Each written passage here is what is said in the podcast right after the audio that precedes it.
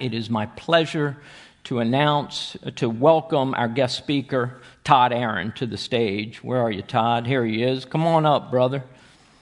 Um,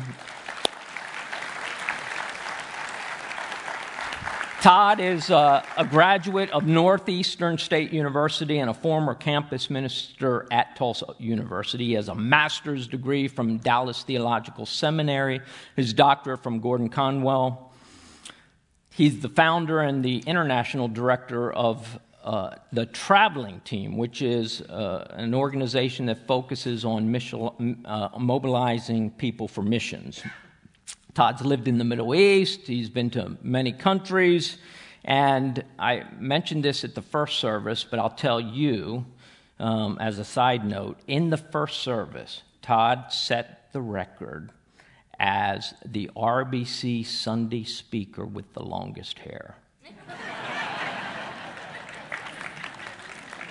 so, this here, hey, uh, he's going to challenge us, stretch us. Todd's written a couple, few books. He's selling these out in the table in the lobby.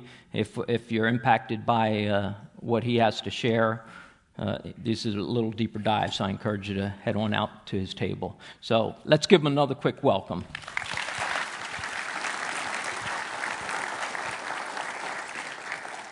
Good morning. I appreciate you guys being here. And uh, when I became a Christ follower, I thought, what is it that you do? And so if I felt bad, I read Psalms. If I felt really bad, I read Job. But for the most part, I was just reading the Bible, asking the question of where am I? And then a friend of mine invited me to a Bible study. And I thought, well, man, that sounds like the Christian thing to do. So I said yes. I get to Bible study and he lays out this map of the world and he says, pick a country and pray for it. And I start to freak out. I'm like, I've never prayed out loud for missions. So I said, I'll pray for America. He's like, pray for somewhere further away. I said, Canada. He said, no, no, no, no, pick somewhere really far away. So I looked down in the center of the map, and the largest country that caught my attention was Saudi Arabia. So I began to pray for Saudi Arabia. After the prayer, he said, come back next week and tell me how many Muslims, how many mosques, how many Christians, and how many churches are in Saudi Arabia. I start to research this incredible country. I begin buying books about the Muslim faith and how to share the gospel with Muslims. I was at Starbucks and met someone from Saudi. I'm like, you're real. This is weird. You're not just a map. Oh my goodness. I took a short term trip to the Middle East. And um, over the course of about 12 months, I realized that my small, me centered, self absorbed, high maintenance life purpose began to shift to God's global, eternal, and unfulfilled purpose. I saw my life purpose begin to shift to God's global, eternal, and unfulfilled purpose. And, and if you miss the mission of God, if you miss the purpose of God, you miss how to live, you miss how to give, and you miss how to raise your kids. If you miss the purpose of God, you miss how to live, you miss how to give, and you miss how to raise your kids. And the world has one goal. They want, the world wants to drown out the true purpose of God. Oh, that world, it wants you to just check and caress and love your savings. Oh, that world, it wants you to keep your kids close. Oh, that world, it wants it to be all about you. And yet God invites us in to his global purpose. What is his purpose? Simply put, his purpose is this God blesses his people to reach all peoples. God blesses his people to reach all peoples. And you're going to see that from the beginning of scripture to the conclusion, God blesses his people. How does he bless us? Oh, the greatest blessing of all, salvation. He blesses his people to reach. God blesses his people. God blesses his people to, God blesses his people to reach all peoples. And you're just going to see that over and over and over again. If you had no knowledge of the Bible and picked one up, the first 11 chapters is just the introduction. It's just the introduction. It's the fall, the flood, the Tower of Babel. You get to chapter 11, and that's the end of the introduction. And you know it's the end of the introduction because there's incredible tension. Okay, the end of every introduction, you're going to have tension. What is the tension of the end of the introduction in Genesis 11? Let's read Genesis 11, 1 through 4, and listen to the tension. Creation, fall, flood, Tower of Babel. Now the whole earth had one language and a common speech. As of this point on the planet, there was only one language. No matter where you went, people only spoke English. And as men moved eastward, they found a plain in Shinar and they settled there. They said, come, let us build for ourselves a city. God's told them to fill the earth. He's told them that in Genesis 1, Genesis 9. But look what happens. Look at what happens. Come, let us build for ourselves a city with a tower that reaches to the heavens so that we may make a name for ourselves and not be scattered over the face of the whole earth. So the Lord comes down at the end of the introduction in Genesis 11 and he touches their tongues and he scatters them into 70 different languages. 70 languages are created in Genesis chapter 10 and 11. Listen to what it says. Come, let us go down and confuse their language so they will not understand, each other. So the Lord scattered them from there over all the earth and they stopped building the city. Genesis 11 is where we get all the languages on the planet. Every language flows from here. French, Mandarin, Spanish, rap. It all comes from right here in Genesis chapter 11. Today, there's 6,912 languages. It's imagine reaching one language, and now we have to reach 6,000 languages. How is God going to solve this problem? How is he going to regather all these nations under his glory? If you had no knowledge of the Bible and you get to Genesis 11, you feel tension. What's going to happen? How is he going to regather them? And all you have to do to solve the tension turn the page. Genesis 12. Of all the nations, the Lord picks one man. Will bless that man so that he would be a blessing to all nations. Genesis 12.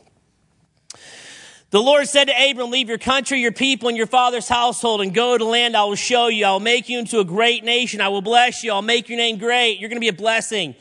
I will bless those who bless you. Whoever curse you, I will curse. God blesses his people to reach all peoples. Through you, Abraham, all peoples on earth will be blessed through you. Get used to hearing God say this. He's only going to repeat this 1200 more times. Literally, I was a Christ follower for 10 years before I realized the importance of Genesis 12. I had no idea the importance of Genesis 12 for the first decade of my spirituality. The leading scholar of all of Christians in Europe, before he died, John Stott, was asked this question What's the most important passage in all the Bible? He said, That's easy Genesis 12, 1 through 3.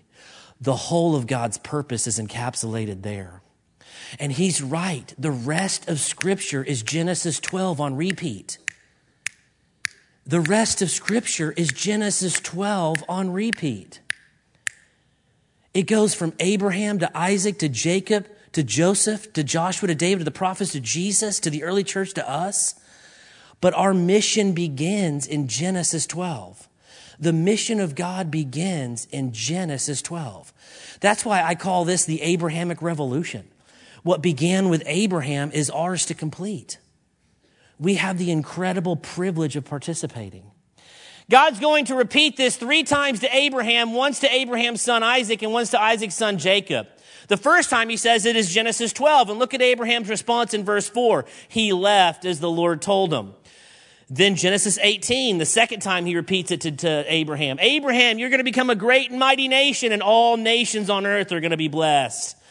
Third time to Abraham, Genesis 22, in your offspring, all nations on earth will be blessed. Three times to Abraham, once to Isaac, Genesis 26.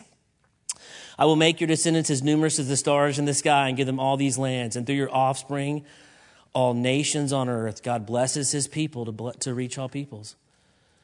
God blesses his peoples to reach all peoples. And then one time to Isaac and one time to Jacob. Jacob, your descendants will be like the dust of the earth. They will spread out to the west, the east, the north, the south. All peoples on earth will be blessed through you. I, I live in Arkansas. That's the place you stop on your way to Texas and fill up with gas. Okay, that's my state. That's my state. And man, behind our house, we've got like three acres of forest. And my kids are always taking our nice spoons and going back there and digging. And like they come back, normally they run in with like old Coke bottles and dead bugs, but we got them a metal detector for Christmas, so it's like game on. My daughter, she comes running in. Dad, Dad, I just found an ancient Indian arrowhead. I'm like, what? She's like, I just found it. I'm like, what? She's like, I just found an ancient Indian. I'm like, let me see it. I'm like, wow, sis, that is, that is, that is an ancient Indian arrowhead. Wow, you found it. She's like, I gotta clean it. So she puts her feet in the sink. She clogs the sink. She turns on the hot water. She grabs the Clorox, the magic eraser, her brother's toothbrush, and she starts scrubbing this thing, okay? She's scrubbing this thing. I, meanwhile, I'm in the kitchen serving my wife, I don't know, like cleaning or something. And, and all of a sudden, after a half hour, I hear this. Are you kidding me? I look over. Sis, what's the matter? This isn't an ancient Indian arrowhead. This is a rock. I spent a half hour polishing a rock. I said, Oh my goodness, homeschool moment right here. I went over to her, feet in the sink, and I said this I said, Camden, the world offers you a rock to polish, God gives you a purpose to pursue. The world offers us a rock to polish. My daughter spent 30 minutes and realized she was polishing a rock. Some of us spend 30 years trying to polish a perfect portfolio or resume or a savings account only to realize the world has fooled us. It's got our eyes off of God's purpose and we're consumed with our own. Why does God give you influence and affluence? Think of the area in the world that you live and how central this is. Why does God put you here? Is it just to pad your resume or to get another comma in your savings account? No. God blesses his people to reach all peoples. Over and over again. It's just Genesis 12 on repeat. When God brought Israel out of Egypt, what does he say to Pharaoh? He says this in Exodus I have raised you up for this very purpose, Pharaoh, that I might show you my power that my name might be proclaimed in all the earth. He wanted Israel out of Egypt, but he wanted the world to see. Why does God give Solomon wisdom? The Queen of Sheba travels like 1,200 miles from Yemen to Jerusalem to sit under the feet of Solomon because she hears about his wisdom. What does he say? He says it over and over in Proverbs, the book he wrote Fear the Lord. That's the beginning of wisdom. First Kings. King Solomon was greater in riches and wisdom than all the other kings of the earth. Why did God bless Solomon? God blesses his people to reach all peoples. God blesses his people to reach all peoples. All the kings of the earth sought audience with Solomon over and over and over. Psalms, 175 times in the book of Psalms, God will repeat Genesis 12. 175. Psalm 67, seven verses long, 13 times you're going to hear it. Psalm 67. May God be gracious to us and bless us and make his face shine upon us. And as a white, wealthy Westerner, I stop there. And I'm like, oh my gosh. Highlighter.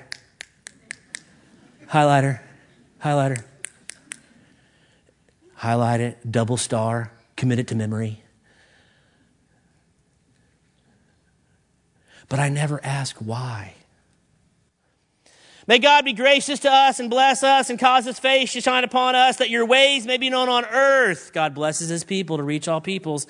May the peoples praise you, O God. May all the peoples praise you. May the nations be glad and sing for joy, for you rule the peoples justly. May the peoples praise you, O God. May all peoples praise you. Why do you bless us, Lord? Is it for me? No. You think it is. The world tells you it is, and you act like it is but it's not. God will bless us that the ends of the earth will fear him. I, I haven't seen one here. I've only been in this area for a few days. I haven't really ventured out, so I haven't seen one. But in Arkansas, we have these huge Christian stores. They're called Hobby Lobby. And I feel like when I go there, it's like a tithe, you know? Um, So I'm walking around Hobby Lobby with my kiddos and I come across the frame section, which they're always half off. I come across the frame section and I see, I see my favorite Old Testament verse on a picture. And I was like, you gotta be kidding me.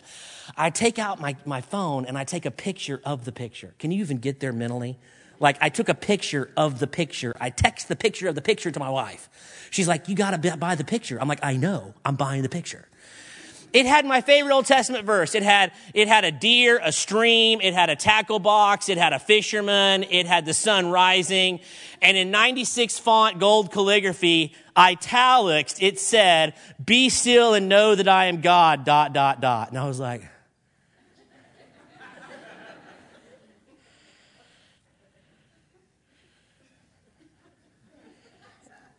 And then I just kind of thought, wait a second. Dot, dot, dot. That means there's more to the verse. I've never even heard the second half. I thought the first half was all there was. That's what makes the tea towels in the journal. I thought it was just be still and know that I am God. I had no idea there was a second half. Then I start to think, man, how bad is the second half that it's never made the picture? I mean, what's it say? Be still and know that I am God, and Judas found a rope and hung himself. I mean, how bad is the second half that you never hear it? So I pull out my, my app, I, my Bible app, and I go to Psalm 4610 because I'm like, how bad is that? I want to read the, how bad is this? Oh my goodness. Be still and know that I am God. I will be exalted among the nations. I'll be exalted in the earth. That's the whole verse but as a person who wants the influence and affluence to revolve around me, as a person who wants the, the blessings of salvation, but not the responsibility to take it to the nations, how can I get out of the responsibility, but keep the blessing if there was only a way that I could figure out scripture to get out of my own responsibility? Dot, dot, dot. Not my problem. I have kids. I have a mortgage. I'm a big deal. I'm busy. Surely someone else will go, care, and help. I was for missions, it just wasn't for me. But if you wanted to do it, I valued that. But for me, that just wasn't my ministry. I'm different. I've got a small business. I've got kids. I'm, I'm just, I, I can't do that over and over again. Once you see it, you can't unsee it. Genesis 12 on repeat. Jeremiah 16, O Lord, my strength, my fortress in time of distress. To you the nations will come from the ends of the earth and say our fathers possessed nothing but false gods, worthless idols that did them no good. Habakkuk 2.14, for the earth will be filled with the knowledge of the glory of the Lord as the waters cover the sea. Zephaniah 2.11, the Lord will be, are you joking? You almost go into verse coma. The Lord will be awesome to them when he destroys the gods of the land. The nations on every shore will worship him, everyone in their own land. Malachi, my name will be great among the nations from the rising and the setting of the sun. In every place, incense and pure offerings will be brought to my name. Why? Genesis 12. Genesis 12. I got asked to speak at the largest Christian university in Canada. Okay, 5,000 students. I was so excited. I was uh, scheduled to speak Tuesday morning chapel, Wednesday morning chapel, Thursday morning chapel, and then Beth Moore was closing on Friday morning. So I was like, this is epic, right? I show up Monday, just to get acclimated, even though it's in the same time zone.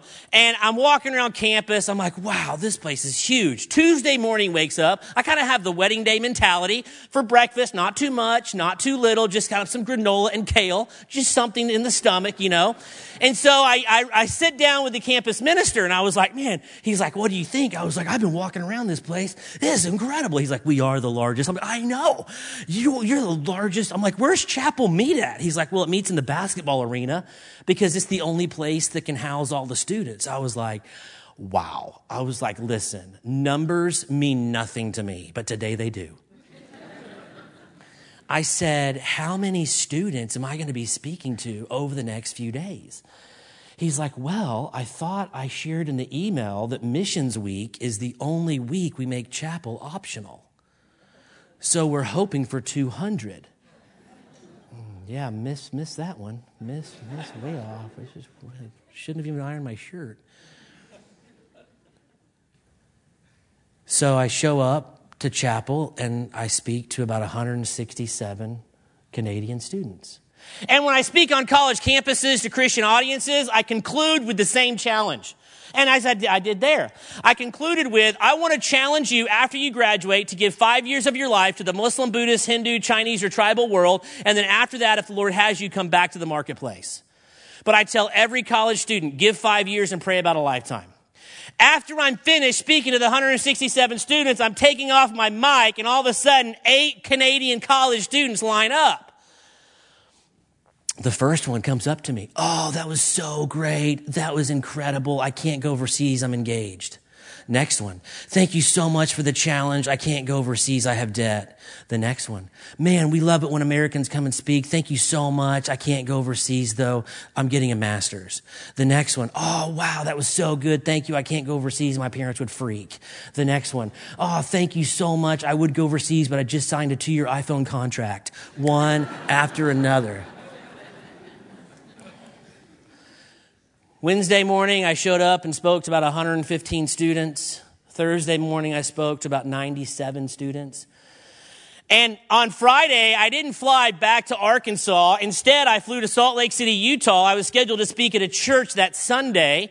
And I fly into Salt Lake City. I grab my rental. I type in Google Maps and it says turn right on Temple Street. And I was like, Temple Street? To where does Temple Street lead? And I realized that First and Temple is the largest Mormon temple in the world. And so I was like, I want to go. I want to get a selfie in front of the largest Mormon temple. So I go to First and Temple, park the car, pull, get out, take a selfie. And to the right of the Mormon temple, to the right, this building caught my eye. It was three stories, all glass, and etched in glass, it said Mormon Welcome Center. I want to go. I want to be welcomed by Mormons in Utah. We don't even know what happens. Maybe an angel gets their wings. We have no idea what possibly could occur when welcomed by Mormons in Utah. So I walk in the Mormon Welcome Center, I open the door, and I say, Good Mormon! Top of the Mormon to you. 12 of the nicest dressed, presumably best educated young adults came walking towards me. One girl, Rachel, spun off and began to talk to me. And I was like, Rachel, how'd you get here? She's like, what do you mean? I was like, how'd you get here? She's like, well, every Mormon gives two years and prays about a lifetime. After you graduate, you go oh, oh you know, somewhere for two years on a mission trip. I was like, how'd you get here? She's like, well, the church sends you a letter on where you're commissioned to. I said, what's the letter say? She reaches in her purse and grabs the letter. She says, this is the most important thing I own. I held the letter. I read the letter. I then left the Mormon Welcome Center. I drove 45 minutes to Provo, Utah. We were scheduled to speak at Brigham Young University to a handful of Christ followers. I'm like a mile off a of campus. I'm a mile off a of campus of Provo, Utah, and I look over and I see, I see a building, but the, the, the, the sign on the building caught my attention. The sign on the building said, the missionary mall. I want to go. I want to go to the missionary mall. What things could a person possibly purchase at a place called the missionary mall? So I walk in the missionary mall and I really quickly realize this is the place that parents take their kids who are getting ready to go on their Mormon mission to buy everything they need for their Mormon mission. Everything you need for your Mormon mission trip, you buy at the missionary mall. Your suit, your tie, your bike helmet, it all comes from the missionary mall. And all I'm doing is looking at the faces of the fathers and the mothers. And I realize this is the happiest day of their life. I go to my car and I open my journal and I write Mormons give two years Christians give excuses. Mormons give two years, Christians give excuses. 99.5% of every Christian parent you know will spend three months trying to talk their son or daughter out of being a missionary if that's what God has for them. Over 99% of Christian parents will spend three months trying to talk their children out of going. The number one reason why the world is yet to be reached is Christian parents.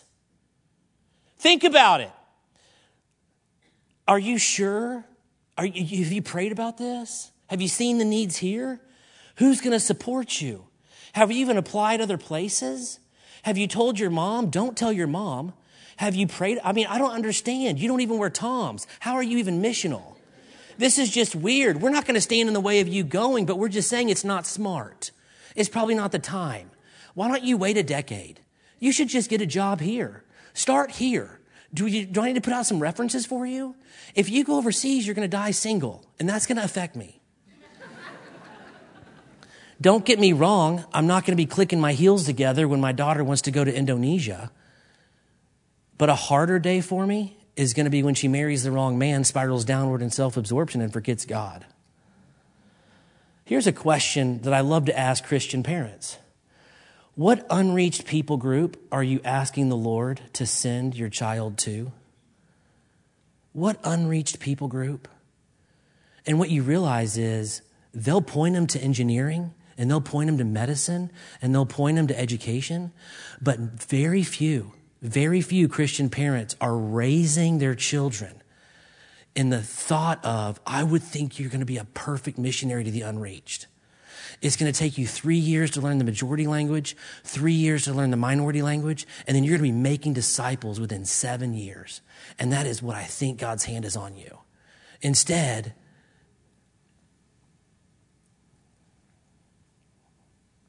we actually think God's blessing for us is for us.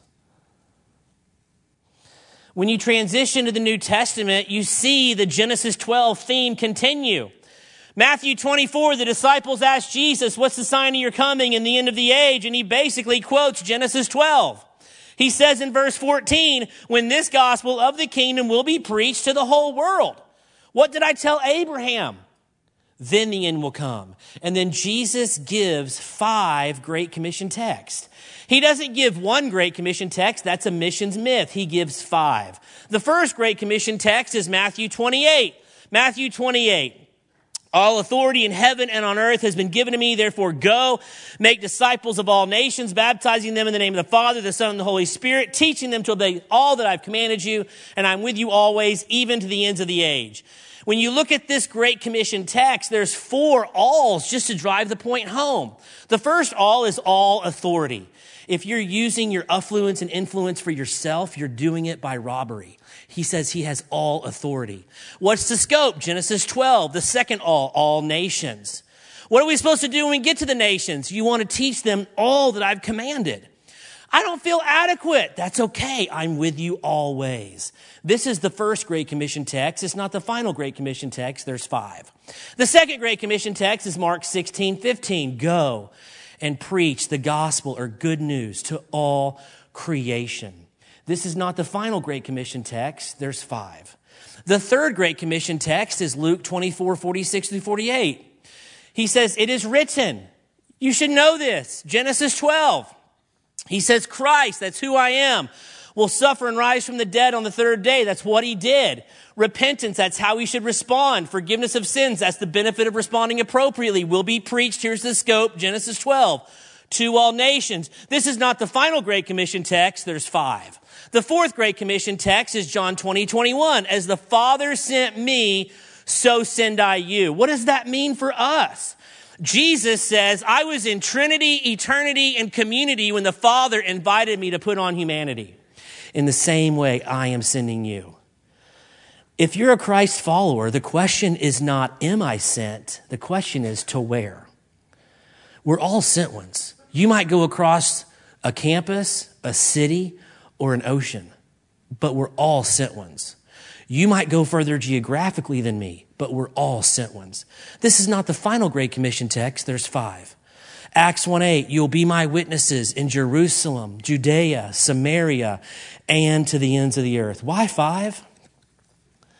Because Jesus knows the world's pull in our life to self absorption. Jesus knows that in the blessing he gives you, you and I begin to live for that blessing. He knows that. For the rest of the New Testament, all the authors of the New Testament, James, Paul, Jude, John, Peter, not one time do they ever quote any of the Great Commission text.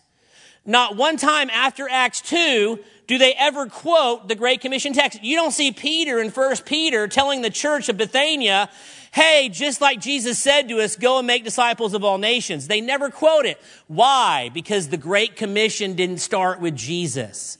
It started with Abraham. The disciples didn't think Jesus gave the Great Commission. They thought he repeated it.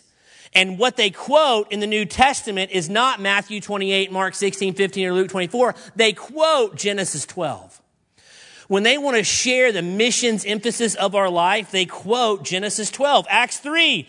And you, you are heirs of the prophets and the covenant God made with your fathers. He said in Genesis 12. And then he quotes Genesis 12. Hebrews, when he challenges the church, he says, when God made his promise to Abraham, I will bless you and give you all these descendants. They quote Genesis 12. Paul in Galatia, he quotes Genesis 12. The scriptures foresaw that God would justify the nations. He said this in Genesis 12. And then in verse 14, he redeemed us, church, in order that the blessings given to Abraham might make their way to all nations. God blesses his people to reach all peoples. God blesses his people to reach all peoples. And I think this is why Paul the Apostle was like, Where is no one going? And all volunteer. Romans 15. It has always been my ambition to preach the gospel where Christ was not known. What began in Genesis 12 is fulfilled in Revelation 5 9. From the scattering of the nations in Genesis 11 and 12 to the healing of the nations in Revelation 5. John looks up and he sees a great multitude which no one can count. And he sees them in their ethnicity. He says, I see people from every tribe, every language, every people, and every nation. And Jesus has purchased them. What began in Genesis 12 will be fulfilled. The question is, are you on board? Or are you living for your small little rock that you love to polish? Oh, you love to polish that thing. I know, I know. Unfortunately, Revelation 5 9 is not the reality yet. Here's a map of the world, and predominantly the area of this world is called the 1040 window. You, I know you're familiar with it. 10 degrees up from the equator, 40 degrees up, and it stretches from North Africa to the Middle East to Asia. 65 countries in this box. 86% of every person who will be born, who will live, and who will die in this box will never meet a Christ follower. 86%. 86%. And God has blessed you to bless the 1040 window. And this afternoon, you might have plans, but if you're interested in learning how your life can count for the purpose of God and reaching the unreached, right here, we're going to have two optional sessions following this morning. And we're going to look at how I, right here, can reach the unreached.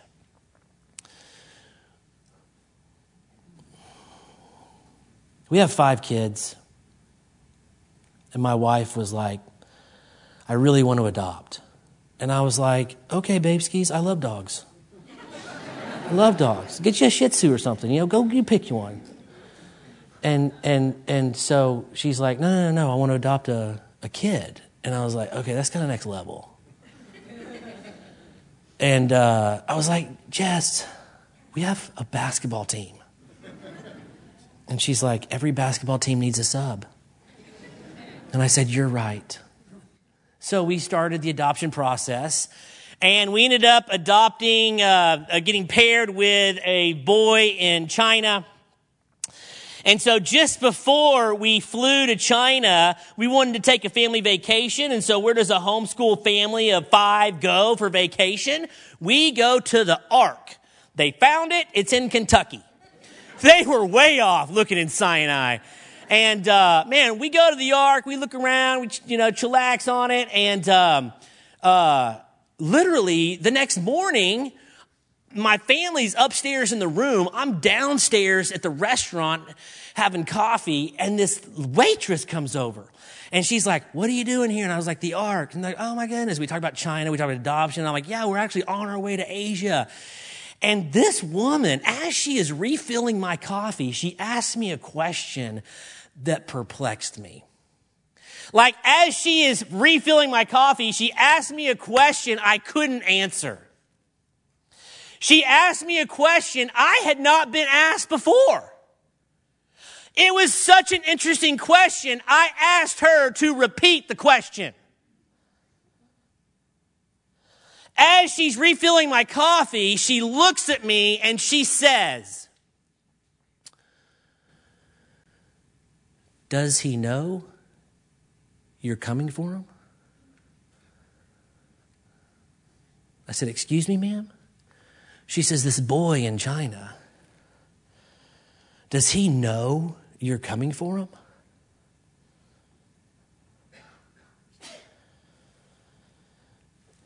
He has no idea. He has no idea. It's been 15 months of tax forms and, and FBI lists. He has no idea we spent $43,000. He has no idea he has a college fund already in his name. He has no idea he has five siblings desperately ready to love him. He has no idea he has a father. But I'm coming for him. I'm coming for him. And we talk about the second coming of Christ but half the world's never heard of the first.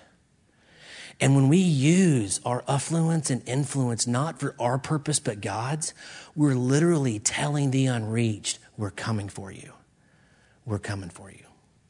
And so, Father, that's our prayer this morning is that we would be people who live for your purpose and your passion. Father, that what you are pursuing would be our pursuit. Lord, give us the ability to see the lies of this world, drowning out your true purpose. And may we live for the, your purpose, Lord. We ask this in your name. Amen.